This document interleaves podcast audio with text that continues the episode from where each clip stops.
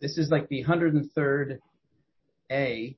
There's a B at 11 A.M., uh, where Stephen Burke will lead us in a similar update uh, briefing.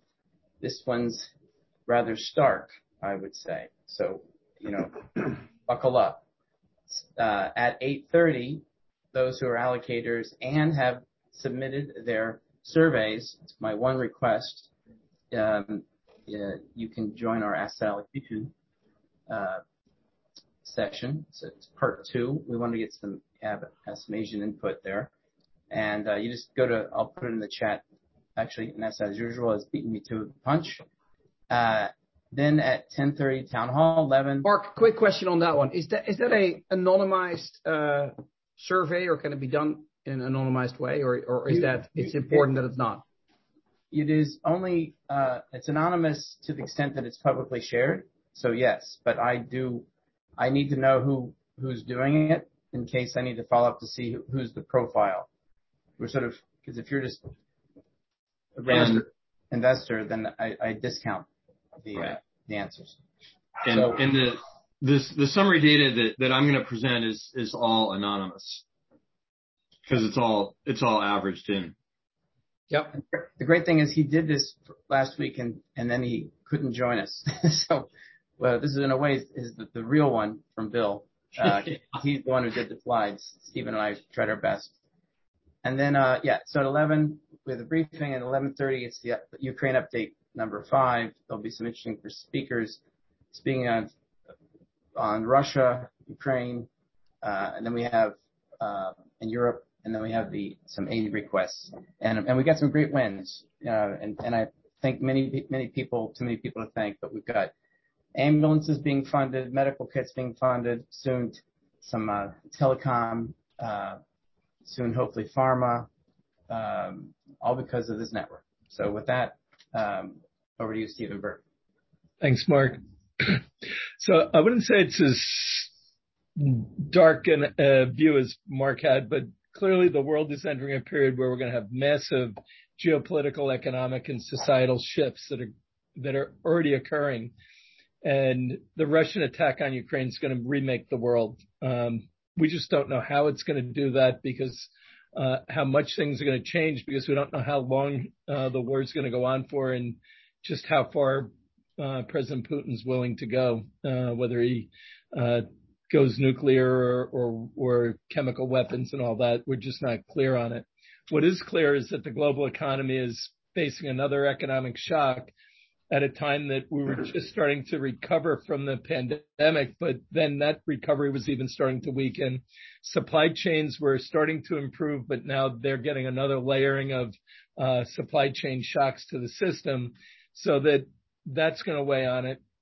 The Russian and Ukrainian economies will be devastated for some time. Russia from the sanctions uh, as well as uh, the isolation that's going to come from from those sanctions. The uh, the system is getting challenged in a way that we really haven't challenged. We're going to see in Europe much higher energy prices, higher food prices, immigration flows that are going to be disruptive too. Um, world food supply is being disrupted, and international alliances are being reconfigured. So we got a lot of things going on all at once that you have to step back and say everything has to change with what's going on here. Um, the other challenge is the countries closest to the conflict, whether it's through trade or uh, financial or migration links, are all going to suffer the greatest harm, as are the uh, countries and the segments of the population that are most uh, impacted, where food and energy are the highest share of their uh, income. They're going to be greatly affected. So that's why we think everything's changed, Mark. This is a very different period. So let's just go through you know, the impact of the war. Obviously, we've had some of the highest volatility in the markets we've had in a condensed period in a long time. We've had more 1% and 2% moves this year. I suspect, I don't have the exact number, than we had all of last year. Um, it's really difficult for business leaders and government leaders to uh, make choices about where they're putting money and where they're spending money because of uh, the shifting needs that are going on. But clearly, GDP is going to come down. It was already coming down. But the big issue is inflation looks like it's gonna be higher for longer. And you add to that now we have a port problem where there may be a strike in uh this in June for the ports of L.A. and Long Beach and other ports in the U.S. That's that's gonna create even bigger issues there. I think ultimately this leads to central banks talking up their rate moves, but not being able to move them up as much as everyone would like them to. They're gonna have to let inflation run longer to buy time for the economy and avoid pushing the economy into recession that they won't have the firepower to get us out of. I think you're gonna see big shifts in investments and trading. That's why we think everything's changed. Um, trade was already being reoriented back closer to home. Supply chains were being made more resilient and safe. We were shifting that, that emphasis, and I think that's gonna continue. I think the other big change for the near term is that energy security will trump the clean energy transition, and that's gonna create some different flows and rethinking of how we're supplying ourselves with energy. The big question that people are asking, is globalization over? Is it gonna be just different? We'll touch on that. Uh, but clearly recession risks are on the rise. We're not as concerned about it for the U.S. as we are for Europe and a lot of the emerging economies. Um, we're not as concerned about it for China either because they didn't throw as much money at the problem last year. They've been very targeted about how they're dealing with it, but China has problems of their own. So this is definitely a slower growth environment with higher inflation that you really need to think how you're investing in that period. So let's just take a look quickly at some of the key elements.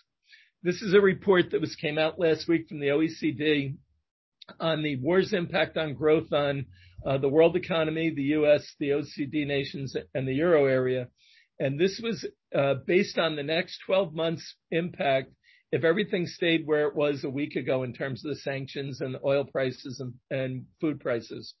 So we're not in a static state, but just to give you a sense, they're looking at world GDP down a little over 1%, the U.S. down about 0.8%, uh, and Europe closing in on 1.5%. I think these are way short of what it would really be because things look like they're getting worse and could continue. Without a resolution quickly in Ukraine, I think we're gonna see these numbers slide even more. But we're definitely in for a lower growth period, which actually in and of itself will reduce some of the inflationary pressures because consumers will be redirecting their spending and pulling in their spending and confidence will be impacted. But we are gonna see higher inflation. We're already seeing it, and this comes on top of the higher inflation we had last year. Our view of inflation, for those who've been listening for the last 100 and some odd weeks, was that we thought we were gonna be returning to deflationary tendencies. But the big change for us isn't that globalization is over, but it's gonna change. And that change of supply chains and the change in how we view the energy transition is going to foster a higher inflationary period for some time. And that is gonna be a big change. And you can see it here. Um, this is just for the impact as of two weeks ago over the next year. I think one of the big issues, and it it isn't at the start of a crisis like this, but it is later on, is the uh, growing refugee crisis and the flow of refugees from the Ukraine. And this is a tragedy of massive proportions. You have about over a tenth of the country's population being displaced and moving. And I think it's probably even higher than that now because of the surge of the Russian attack. But as this moves up, that's gonna create greater strains on other European countries. And as we saw from the Arab Spring and that period with Syria migration, it fell on a few countries, and that disproportionate impact creates bigger strains inside the European system. You can see here the crisis and who's taken the most refugees so far, and it's really fallen on a on a handful of countries. How does the EU step up and support this? And not only the EU, but how does the rest of the world? What is the U.S., Canada, and other countries gonna do to help with this with this problem? Because initially, and I asked this question on a call a couple of weeks ago, why is this gonna be different than the last crisis on refugees? And the the answer was because the Europeans. And I think that's right initially, but I think as time goes on, it gets more difficult to deal with the population who is uh, struggling to find work and pay their bills with the higher energy costs, and the country is dealing with uh, inflows of refugees. It creates big internal social strains and budgetary strains for governments. I think that's gonna be one of the big implications of this. I don't want to minimize the human tragedy that's going on and all those people that are impacted, but to put it in economic terms, this and political terms, this is going to be a big problem going forward. We all know the the the prices changing on everything, and you can see that here and just run through key elements. But what is is a big surprise for the global system is the outsized impact of Russia and Ukraine and this conflict on the global production and global distribution of all these things. And that's going to push governments to really focus on security in a different way than they have in the past will be leading to stockpiling and securing uh, trade relationships that are going to give you dependable sources. And to do that, you're going to to provide those sources if it's outside your own country. And this is going to create, in our view, blocks that are going to be economic and security and trading blocks that will take this. And I think um, I, I, forget who made the comment, Mark, earlier about how does the U.S. and China pair off, or is it going to be only adversarial, or it could be a partnership? And I think the right answer for the global economy is we're going to have to partner in some areas and compete in others, and uh, economically we're going to have to partner better to deal with uh, our mutual needs. But also to be world leaders, you're going to have to drive the world economy and the geopolitics in a way that works for not only the democratic nations, but also for uh, some of the autocratic nations and others following different uh, government structures. Gas prices are a big issue, and this is going to be continue to be crippling, but this is going to change trade relationships in a major way. You're already starting to see the U.S. and Europe looking at how they're uh, creating natural gas uh, trade relationships. But then you have the countries like uh, the Saudis and the UAE who wouldn't take President Biden's call. Um, that uh, shows you some of the strains and some of the shifts that are going on here as people need to be clear on uh, who they're going to have economic and political relationships with going forward. We've talked about defense spending. This is not just about uh, ground war, but this is about cybersecurity. It's about space. And security is going to be such a big issue that it's going to drive budgets and uh, really change the agendas for a lot of countries. And in the U.S., one of the big changes is what does it do for the Build Back Better program when we're really looking at other crises all at once and things that are uh, more ideologic and further out are going to be pushed further out, and we're going to focus more on practical, immediate needs because we're in a crisis right now uh, from what's going on around the world. Fortunately for the U.S., we're in a good economic spot coming into this. We were uh, overstimulated the economy, which was pushing the inflation up, but that's part of the reason companies and the economy is powering through right now, and the U.S. is holding up better. But the duration of the war and how this how this plays out could alter that pretty quickly, so you can't get complacent. So what does this mean for investors? Well, the central banks are going to be forced to live in the developed economies with higher inflation because they have so many other problems they have to deal with, and they don't have the financial wherewithal to stave off a recession if they're too aggressive in pushing us there too soon. It does mean you want to favor equities over bonds, certainly in the intermediate term. Although interestingly, I saw a report today that said that uh, between the uh, first stages of an inversion and before the uh, recession hits, both equities and bonds in the U.S. actually perform positively, which is not what people would normally think. But interesting side side note there. It's when the recession hits that things really turn over. Uh, we we favor the U.S. over over the rest of the world. We have for some time, but we we thought Europe was going to be a brighter spot coming in, but we now think that the chances of recession are are significantly higher there. Um, but we also favor strong balance sheets over weak. This is a quality environment you want to be investing in. The rising rates are going to lead to multiple contraction, and that's going to uh, really put a focus on the quality that I was just talking about. And for some time, we've avoided the extremes in valuations, both the high multiples and the really low ones. We thought the high multiples were going to get sliced, and they and they have pretty aggressively. But we thought the low multiple ones that earn their their multiples uh, by the lack of investment and the mismanagement. And we think that's uh, an area you still want to stay away from. China is the big wild card and how they play this and how their economy is working and how comfortable they are um, walking the tightrope between being aligned with uh, Russia because they want to minimize the U.S.'s standing in the global economy on one hand, but also their trade relationships are really with the West. So they have a political alignment against their best customers. That's an awkward way to play. So how do they finesse that? I think that's a key issue and one of the great uncertainties. We're continuing to invest in the big trends. We think the U.S. is gonna have, and the rest of the world is gonna have massive spending needs coming out of this. It will change the agendas, and particularly in the energy transition area. I think this is gonna have people realize that the Uh, transition requires a management of fossil and uh, renewables, and we have to balance how we get there. And it'll also probably put uh, nuclear back in a bigger in a bigger way. Um, this earnings and CapEx is gonna drive performance. The one thing I'll leave you with is, um, we think this is a time you can still make money. You just have to be focused on the right areas and narrow your scope down to where you wanna invest. But there are certain areas that are gonna be required spend that are that have good valuations in this environment, um, that you can take advantage of. A company like Micron is selling for less than 10x uh, uh, next year's earnings and is absolutely essential to the system. So we look at those opportunities, and that's where we're focused. So, Mark, I'll stop there and open up for questions.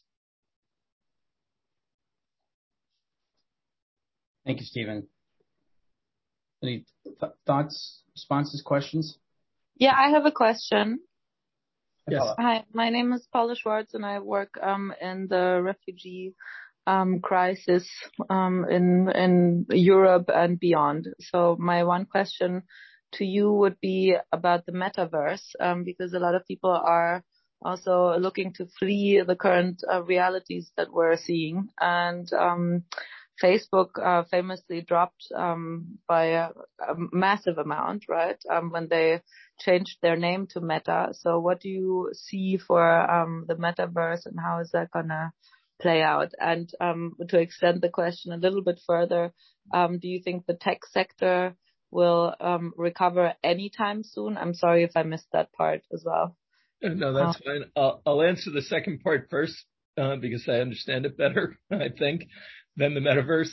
Um, I think the tech sector is a lot of different companies inside there. I think there are, um, I think you have to separate out uh, the companies that are really uh, growing earnings in a in a meaningful way versus the ones that uh, in the pandemic were full of hope on the future, but weren't really backing it with earnings. Um, I think that's gonna be the big issue. You really need to focus on the more appropriate multiple stocks and uh, and avoid the really high multiple tech stocks that were not um, that didn't really have the sustainable characteristics for growth going forward. I do think that the semi area is an area that you wanna be very cognizant of, and continue to play that, both the chips and the equipment makers, because the needs are gonna continue to grow. We think that the technology sector is gonna be the underpinning of all the change that's coming. Um but at the same time, the supply chain issues are real, and they're impacting the tech area, including the chip area right now, as the neon gas out of Ukraine is a big issue in terms of the production and etching for Uh, lithography and other areas. So um, we do like the the tech sector quite a bit. I think there are some big changes going on as it relates to um, how countries are using uh, this crisis to uh, strengthen their own national champions. And you're seeing that with Europe as they're approaching the U.S. big tech companies and how they're kind of neutering them in a way to to level the playing field. I think there's gonna be a lot of movements there that you have to think through. What does the uh, policy changes by Apple mean for advertisers, and what does Google letting Spotify uh, bill directly mean? So I think there's significant shifts going on. You just think if the services businesses get cut, their revenues cut in half because of what Google's doing with Spotify, um, what does that mean for these businesses long term? So when we say everything's changed, I think you really need to look at everything you own and think about it from if you were just buying it today, would you still buy it? And is the risk reward the same way it is when you went into it? Um, I think that's the way we have to approach our whole portfolio. I know at ARS, we did that exercise over the last month, where we've been going through every name in the portfolios and making sure our risk reward targets are appropriate for that. Uh, because of how much things are changing for how the business's outlooks are gonna be. As it comes to the metaverse, I think the issue you raised about the pandemic and now the war um, have people wanting to be in an alternate uh, universe so they can a different reality, so they can escape the problems because we can't believe what's going on. Um, I'm just not sure, and others on the call are much better at this, uh, how it gets all monetized over the long term. But clearly, uh, the interest is really starting to grow here. It's just not an area that I'm as strong at describing as others on the call would be. Paula, thank you for what you're doing. It's uh, inspiring to to all here. Thanks. I'm trying, and I could never do it without the community. We just got 10 ambulances funded. Uh, it seems like we're closing that. and um, 361 was essential to actually make this deal happen. Well, a lot of uh, people try. You're getting it done, though, so thank you. Well, yeah. Let's hope it ends soon with the crisis. Yeah. Mark, other questions, comments? Yes. Uh, and if anybody wants to hit the metaverse point, uh, feel free. Hey, Stephen, I'll throw one in. Um, you know, as you were talking about kind of some of the realignments, it struck me as though this is almost like going back to the 1800s and a much more mercantilistic type of view that that countries may have to have in terms of securing supplies and security, you know, across a variety of different sectors. Does that seem to resonate? Yeah. I think the um, I think we're gonna end up with real trade blocks and security blocks that, if it goes that way, it's really kind of frightening what you think a bifurcated world would be or trifurcated world would be. Um, you have these political alignments that are scaring people, whether it's NATO or whether it's the, you know, alliance with the U.S. and uh, South Korea and Japan and Australia and how we're creating these defense alignments and we're creating these, you know, uh, trading alignments that are gonna go. But when it comes to securing natural resources that are gonna be essential for everything, whether it's the rare earths or uh, food and energy, right? How does all that play out, and how do you get national security in a way that uh, is gonna be comfortable? I think this is gonna really disrupt the global order. And I think they. unfortunately, I think this is gonna be a um, potentially a longer problem to resolve with uh, with the situation in Europe. So the I think the longer it goes on, the more it pushes countries to create alignments that are gonna be very different than what we've seen before. Hard to say how it all plays out, though, because as I said at the start, if you don't know how long and how severe this is gonna be and how far President Putin can take it, then uh, in terms of chemical weapons and others, you just don't know how far it's gonna push the rest of the world's response. So I do think this is a really. Uh, I think you have to look at your investment portfolios and uh, look at how you're thinking about doing business very differently than you did just before February 24th. So To that point, Bill, you know, we've—we uh, did this 8 A.M. for a reason, 'cause, you know, 2021, China was the darling, Asia broadly, but China in particular. Now it's I haven't followed it, where how far it's where it stands. But uh, I'd be curious for those that are in Asia, how how Asia views things that are evolving. I'm scared. That's all. All right. Um, um, I work as, uh, you know, customs clearance agent here in Bangladesh, and also, of course, I'm I'm consulting with a lot of companies abroad. It's like everything was moving in a certain direction the last just one month ago, and now everything is up in the air. Okay, we have no idea what's going to happen. Uh, yeah, it's a scary situation right now, at least from the Bangladesh point of view. At my point of view, at least. Maybe others don't feel that way over here. Um but yeah, it's weird. Fair enough. Others?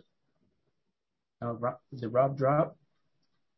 Just curious. Um, Yeah, I mean, from my side, probably having sat for two years stuck on this tiny little red dot of an island in Singapore and being quite resentful of it since February the 24th. I've probably never felt like it's been a better place to be sat uh, for its neutrality and it's uh, you know it's not Hong Kong, it's not China, it's not it's not the West. Um, yeah, I mean super interesting, Stephen, the analysis. Um, everything has changed. I, totally agree with you. I think the one thing that's coming into stark um, focus is that aside Zelensky, there is a vacuum of leadership um, in the political halls of power everywhere, right? And it's quite scary watching.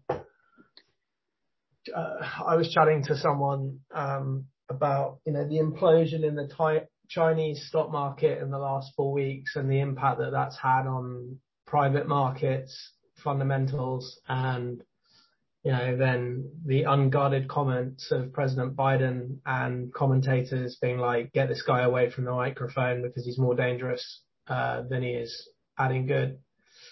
Um, you know, the net beneficiary being a Brit by um, birth at least uh, is probably Boris Johnson, who's made a, few of his short-term problems go away um, through this. But yeah, I mean, it's um, super interesting times.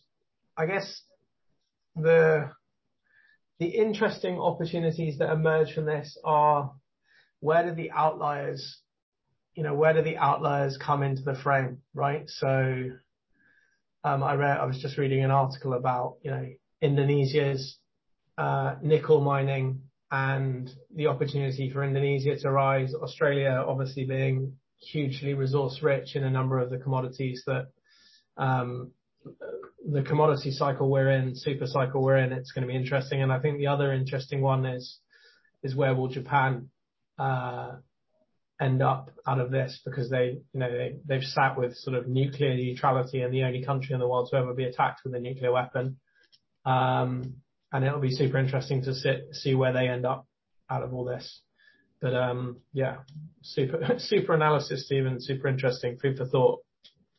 Hey, Rob, I have a question for you. How do you see China playing this out? Do they do they try and be a peacemaker to favorable terms for them, or do they try and just let Russia go the way they're going and and uh, choose where they wanna play militarily and economically? So, like, I think the one thing that stands in the favor of the world at the moment, because President Xi does does quite scare me uh, because I think, like Putin, he's a he's a bit of a maniac with the lack of global viewpoint and too much power and too much consolidation of power. The one thing that does actually reassure me is the the COVID uh, scenario in in China at the moment is still prevalent. So, you know, whilst the rest of the world's moved on and, you know, uh, the travesty happening in Ukraine means that people in Ukraine, you know, and all of its neighbors who are taking the flood of refugees really can't focus on COVID. They've had to move on. Uh, and the US and the UK and Western Europe have sort of moved their agenda on. China is dealing with a domestic crisis that uh, probably probably provides a bit of a make weight for the world. So I just don't. I think that uh, you know, President Xi is not going to weigh in with anything until he can sort out his own, you know, if he can't get his own house in order in, in China and stop the lockdowns in its major cities, he's not going to wade into a big diplomatic scenario. Um, because he's probably, probably going to watch with interest and see, you know, like I'm no Russia expert. There's way more Russia experts involved in 361 than me, but you know, I've got a few friends in Russia and those expats who still base themselves in Russia, they're, you know, they're, they're obviously cautious about it, but I think everyone kind of hopes that someone is going to step up either, either from the military or the oligarchy and remove Putin from power. And I guess Xi probably wants to sort of take a watching brief because he's, you know, he's, he's staved off enough challenges to his power over the last decade or more. But, um, or, you know, all it takes is for the combination of all these factors that, you know, Stephen highlighted many of the acute ones. And I think the one that I put on Mark's form, you know, I think the one that I think you've had Simon Littlewood come to your events in the past, right? Yep. I had a fascinating dinner with him about three years ago, and he said the next major war is gonna be about food. Um and you know, this war wasn't about food, it was about, well, a maniac and maybe a few factors, energy, other factors. And look, it scares me from the perspective that I spend most of my waking hours wandering around uh, climate impact and how to invest in the climate transition. You know, it scared me, that bullet point you put, Stephen, that climate transition, the energy transition will be sidelined by energy security for the for the foreseeable. Um, but uh, yeah, I mean, that's that's the big factor, right? Um, in China, people have have, have learned to get, you know, easily get food and consumables, slightly different to India, where there's still widespread poverty in many many domains. But that's probably the big challenge, food supply. Let's, we're 8:33 We need to transition. I'm gonna give it a few more minutes um, before we move into some of these same same themes will be discussed. Again, uh, we're asking everyone to have done the survey. This is our one condition of participating. But uh but Francis, you came on camera, and I did ask for Asian perspective, so did you wanna chime in? Yeah, I actually did. Thanks, Mark. Uh, Stephen, I've been hearing a lot about the supply chain reshoring, and it's particularly been a big theme within the investor community.